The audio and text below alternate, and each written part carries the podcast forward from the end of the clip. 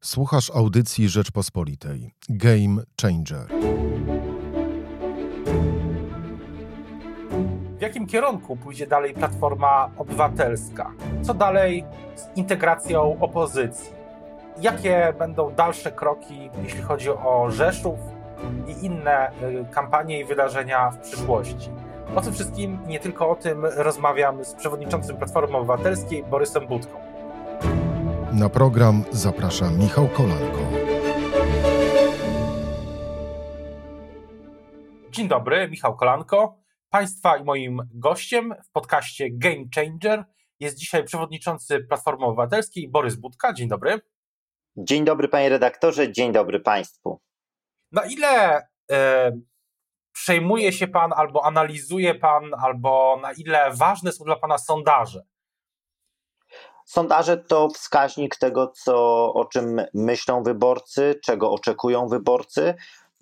Sondaże zawsze powinny być traktowane poważnie, jeżeli są robione przez poważne ośrodki badawcze, a z takimi możemy mieć do czynienia, na przykład gdy mówiliśmy o koalicji 276 i prezentowaliśmy trzy różne rzetelne badania.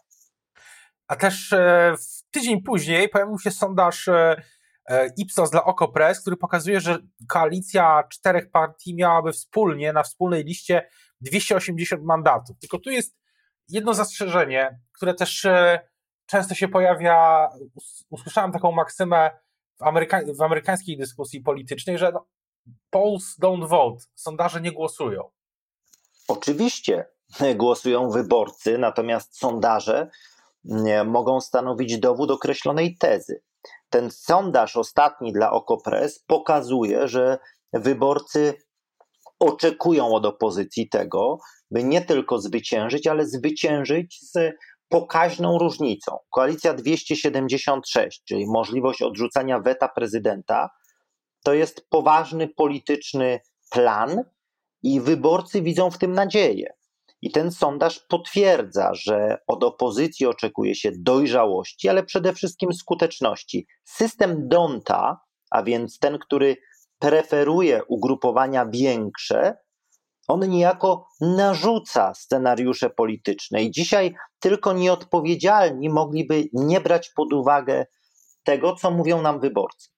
A czy to jest tak, że Platforma Obywatelska, mm, prezentując ten koncept, koncepcję koalicji 276, e, e, niejako e, dąży, dąży do wspólnej listy, ale na przykład pan, kiedy rozmawialiśmy kilka tygodni temu i wcześniej też w ubiegłym roku, też mówił i chyba nawet w tej konwencji to padło, że to nie jest tak, że przesądzacie Państwo, że chcecie tylko i wyłącznie wspólnej listy, ale że może być na przykład, mogą być dwa bloki, na przykład no, w różnych konfiguracjach pokazaliśmy opinii publicznej naszą koncepcję, nasz plan z konkretnymi wyliczeniami. One dają określoną liczbę mandatów. Ja nie przesądzam tego, w jaki sposób opozycja pójdzie do wyborów, dlatego że szanuję inne zdania, szanuję naszych partnerów. Natomiast to jest głos w dyskusji oraz pokazanie naszym zdaniem najlepszej drogi. Jeżeli ktoś ma lepszy pomysł, jeżeli ktoś wie, jak zdobyć 350 mandatów, to oczekuję, że położy karty na stół. Myśmy pokazali, pokazali na przykładzie trzech konkretnych sondażowni, że pomysł koalicji 276 ma realne odzwierciedlenie w poglądach wyborców. Tydzień później inna sondażownia pokazuje, że ten plan Polakom, zwolennikom opozycji się podoba. W związku z czym wydaje się, że kierunek zaproponowany przeze mnie ponad tydzień temu, jest słuszny. A to jest tak, że ta konwencja mm, była przygotowywana e, już wcześniej przed e, na przykład transferem pani poseł Janny Muchy do ugrupowania Szymona Hołowni? Takie rzeczy dzieją się. Ta konwencja była po to, żeby kontrolować transfer. E, przygotowywaliśmy to znacznie dłużej. Tam padły propozycje konkretnych rozwiązań w oparciu o pracę zarówno klubu parlamentarnego, jak i naszych ekspertów spoza parlamentu. Natomiast dobra, wybraliśmy taki termin e, właśnie dlatego, by niejako rozpocząć nowy sezon polityczny. My nie reagujemy na to, co robi konkurencja, tylko staramy się pokazywać rozwiązania. I dzisiaj każdy musi się zastanowić, czy lepiej jest mieszać w jednym kotle, przesuwać z jednego ugrupowania się do drugiego, potem wracać, bo takie sytuacje mieliśmy w przeszłości, czy jednak nie lepiej zacząć rozmowy od zupełnie innej strony, nie personaliów, a konkretnych rozwiązań. Naprawdę ten wspólny mianownik opozycji jest bardzo pojemny i warto, żeby od tej strony konstruować późniejszą współpracę. Właśnie, też pytanie, które musi paść w, w tym kontekście, czy jest pan rozczarowany albo e, zaskoczony mm, tym, że ostatecznie posłanka nowoczesnej Paulina Henning-Kloska dołączyła do ruchu Szymona Hołowni? Czy opozycji poprzez taki ruch coś przybędzie w Sejmie? Nie. Czy to ułatwi późniejsze rozmowy? Nie mnie to oceniać. Każdy dokonuje własnego wyboru, każdy kieruje się jakimiś osobistymi przesłankami. Ja ze swojej strony żałuję, bo bardzo cenię panią posłankę, natomiast no, to jest jej wybór. Pytanie, no, czy to jest coś, czym opozycja powinna się kierować? Moim zdaniem powinniśmy rozmawiać o współpracy, no, a o programie, o rozwiązaniach wspólnych. Natomiast jeżeli ktoś bawi się w tego rodzaju e, rzeczy, no to musi się zastanowić, co dla niego jest ważniejsze. Czy jednak współpraca, czy też takie gdzieś tam przejmowanie ludzi. Wyborcy to sami ocenią. Natomiast e, pytanie jest, jak może dalej mimo wszystko budować, e, może wyglądać współpraca opozycji, bo rozmawiamy na dzień przed spotkaniem dotyczącym mediów wspólnym, na którym ma być i Konfederacja, i ruch Szymona Hołowni, ale, ale szykuje się też kampania wyborcza w Rzeszowie. I jak pan ocenia, czy, albo jak pan sądzi, mm, czy uda się tutaj zbudować taką szeroką koalicję wokół kandydata lub kandydatki? Jestem przekonany, że to jest jedyna droga do tego, by e, Rzeszów nie wpadł w partyjne łapy mm, e, Pisiewiczów. Bez względu na to, którą łatkę będzie nosił e, kandydat popierany przez Kaczyńskiego, mm, no to wiadomym jest, że, mo, że Rzeszów może skończyć tak, jak kończą spółki Skarbu Państwa, agencje państwowe, instytucje, czyli może skończyć przejęty przez bandę niekompetentnych ludzi, którzy będą chcieli to miasto traktować jak prywatny folwark. To jest wielkie wyzwanie dla opozycji. Mm, oczywistym staje się, że to jest też wyzwanie dla mm, wszystkich liderów ugrupowań parlamentarnych i mm, my takie rozmowy prowadzimy. Jestem przekonany, że one skończą się czymś dobrym, bo nie darowaliby nam wyborcy, gdybyśmy nie potrafili w takim pierwszym sprawdzianie się dogadać. Zostało do wyborów e, w tym konstytucyjnym terminie 30 e, miesięcy i pytanie, co Pana zdaniem jest, e, co Pan chce zrobić w Koalicji Obywatelskiej, w Platformie, przez te 30 miesięcy, żeby, poza tym o czym już mówiliśmy oczywiście, żeby, mm, żeby te wybory zakończyły się dla Pana formacji sukcesem? Naszym zadaniem jest e, po pierwsze przywrócić wiarę w możliwość zwycięstwa. Jeżeli wyborcy w to ponownie uwierzą, tak jak e, w kampanii Rafała Trzaskowskiego, to ta mobilizacja będzie jeszcze większa. Wtedy zabrakło niedużo, ale jednak zabrakło. Natomiast już dziś sondaże pokazują, że przy wspólnym starcie opozycji to będzie miażdżące zwycięstwo. Po drugie, szukać tego, co jest wspólne dla ugrupowań opozycyjnych. Samorząd, ekologia, edukacja, służba zdrowia, praworządność, wymiar sprawiedliwości, polityka europejska, polityka międzynarodowa. Jest wiele takich kwestii, które moim zdaniem absolutnie pokazują, że kierunek współpracy jest. No i kwestia aktywności. COVID powoduje, że bardzo wiele aktywności nie może być realizowanych w przestrzeni takiej otwartej, publicznej. Ta aktywność przenoszona jest do internetu, ale gdy tylko skończy się ten okres, gdy tylko będzie można wyjść, no to bardzo duża aktywność e, w terenie, no bo to jest klucz do zwycięstwa.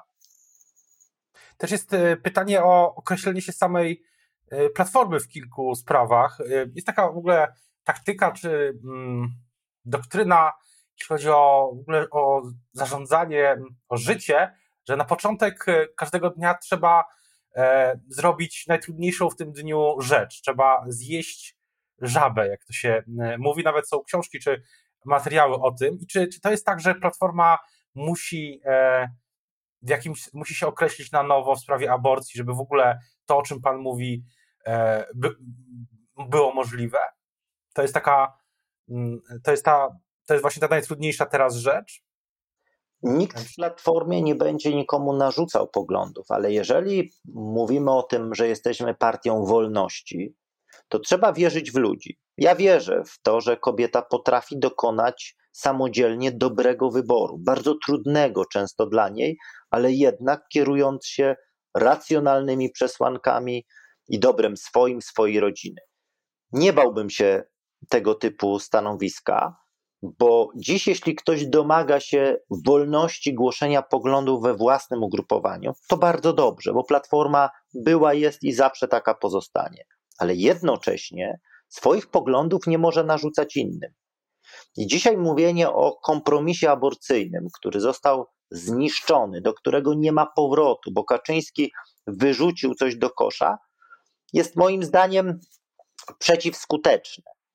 E, wiele partii chadeckich, centrowych pokazało, że szanując wartości konserwatywne, potrafiły otwierać się na wybór człowieka. To jest większe podejście, to jest podejście znacznie szersze, filozoficzne. Jeśli budujemy państwo oparte na zaufaniu do obywateli, przeciwieństwo państwa PiS, państwo otwarte, państwo, w które jest silne dlatego, że obywatele są silni, aktywni, przedsiębiorczy, no to musimy też wierzyć, ja absolutnie w to wierzę, że potrafią dokonywać właściwego wyboru ale to będzie stanowisko, no właśnie, mówi Pan jednocześnie, że, że nie będzie e, narzucane stanowisko w platformie. E, to też warto rozróżnić, w tym, w tym momencie to rozróżnienie jest, jest bardzo ważne, że nie chodzi o całą koalicję obywatelską składającą się obecnie z czterech e, partii, tylko samą platformę, ale z drugiej strony jakieś stanowisko ten zespół pani marszałek Dawy Błońskiej przygotowuje, więc a z trzeciej strony jeszcze jest grupa 20 około polityków, i posłanek, posłów, posłanek, europosła, też e, na przykład pan Jan Olbrycht tam jest, którzy, którzy wystosowali taki list o, e, o tym, że chcą referendum i powrotu do tego kompromisu. Są, są takie, widzę, trzy różne mm, rzeczy, które się dzieją jednocześnie. Dlatego będzie jasne stanowisko zarządu partii e, jeszcze w tym tygodniu. Natomiast chcę raz jeszcze podkreślić, Platformie Obywatelskiej każdy w sprawach światopoglądowych ma prawo do swojego zdania. Co więcej, nigdy nie będzie tutaj dyscypliny. Natomiast jest tak, że zarząd jest od tego, władze partii, by wskazać pogląd dominujący, to co jest właściwe, charakterystyczne dla większości. Szanować mniejszość, natomiast nie, po, nie dawać takiego mylnego wrażenia, że mniejszość mówi w imieniu całego ugrupowania. E, dopóki był kompromis aborcyjny, tak zwany, e, dopóty Platforma Obywatelska broniła tego, widząc, jak niebezpieczne dla skrajnych poglądów może być jego naruszenie. Widzimy to w tej chwili, bo z jednej strony są ruchy bardzo radykalne, liberalne czy tak zwane lewicowe, ale z drugiej strony słyszymy, że ugrupowania e, radykalne religijnie chcą na przykład jeszcze większych obostrzeń. Widzimy billboardy, które mówią o wkraczaniu w kolejną sferę życia osobistego obywateli z poglądami religijnymi. Udawało nam się przez długi czas bronić Polaków przed tą wojną. Kaczyński kompromis podeptał i dziś potrzebne jest jasne, czytelne stanowisko jakie ma większość partii, natomiast szanując tych, którzy mówią co innego. Dziś na pewno nie będzie tak. Mhm. mhm. Dziś na pewno, panie redaktorze, nie będzie tak, że, będzie, że wszyscy zgodzą się z jakimś stanowiskiem. Ale platforma zawsze taka była. były osoby, które były o, o, o poglądach bardzo liberalnych, o bardzo konserwatywnych. Nikt nikomu narzucić stanowiska nie chce. Natomiast no nie może być tak, że ugrupowanie w tak kluczowej sprawie, gdzie nie ma już kompromisu, nie ma stanowiska. I ostatnia rzecz. Nie da się przeprowadzić referendum rzetelnego, obiektywnego w sytuacji, kiedy mamy po drugiej stronie rządzących umownych talibów. Dlatego, że przy tej propagandzie, przy ludziach z tamtej strony, no chyba nikt nie wierzy, że da się to zrobić dobrze. Co do Okej, okay, czyli jest, y, będzie stanowisko zarządu i to już y, zostawmy na razie stanowisko zarządu w sprawie, w sprawie praw e, kobiet, a później, mm, no i później co, co dalej? Co, jest kampania w Rzeszowie, mówi Pan o tym restarcie aktywności w terenie, jeśli tylko będzie to możliwe. Miejmy nadzieję, że te obostrzenia mm, znikną jak naj, najszybciej. I e, co jeszcze? Co, co jeszcze się będzie działo na przykład e, z deklaracją ideową platformy? Czy ona też jest tutaj w tym jakimś e, procesie mm, finalizacji może albo. Tak, deklaracja ideowa, deklaracja programowa, poszczególne elementy, taka codzienna aktywność, to znaczy będziemy poszczególne cegły do tej budowli dokładać. Ja przypomnę, że my jesteśmy e, troszkę ponad rok po wyborach w związku z czym program Koalicji Obywatelskiej jest aktualny. Dzisiaj mnie naprawdę czasem śmieszą te głosy, zwłaszcza te wymogi niektórych liderów opinii, że na trzy lata przed wyborami ktoś powinien odpalać całkowicie nowy program. Absolutnie tak nie jest. My możemy aktualizować, będziemy to robić, pokazywać konkretne rozwiązania. Polityka energetyczna, polityka gospodarcza, polityka klimatyczna, kwestie edukacji, ale mamy całkiem dobry dorobek już tego ostatniego roku. Tylko dzisiaj bazuje się na emocjach. Dzisiaj trzeba pokazywać wizję Polski. My zderzamy centralistyczne państwo Kaczyńskiego, które nie działa, które bankrutuje, które poddaje się w, naj, w czasie największej próby, czyli w czasie pandemii. Jest chaotycznie zarządzane. Kolesie robią interesy na pieniądzach covidowych, na maseczkach, na respiratorach, a z drugiej strony my mówimy, państwo jest silne wtedy, kiedy są dobre, niezależne instytucje, kiedy, kiedy samorząd ma duże kompetencje, kiedy jest zdecentralizowane, bowiem samorządowcy lepiej zarządzają małymi ojczyznami niż ludzie z góry. I to jest zderzenie. Chcemy państwa bezpiecznego, stabilnego, przewidywalnego, w którym obywatel, człowiek jest na pierwszym miejscu, a nie machina państwowa. I te dwa zderzenia, te dwie wizje będziemy prezentować. No, pamiętam, pamiętam kiedyś, wiele lat temu, Donald Tusk mówił, że jeśli ktoś chce wizji, to powinien skierować się gdzieś indziej. Czy Donald Tusk. Mm, a, a z drugiej strony, to co pan mówi, z jednej strony o tej obywatelskości, a z drugiej strony o tym wcześniej rozmawialiśmy, o tych skrzydłach, to w jakimś sensie jest powrót do tego, e, tej koncepcji, która wygrała, dzięki której udało się, między innymi oczywiście, wygrać e, ileś z rzędu wyborów. Więc pytanie też, czy, czy w tym wszystkim jakoś mieści się Donald Tusk?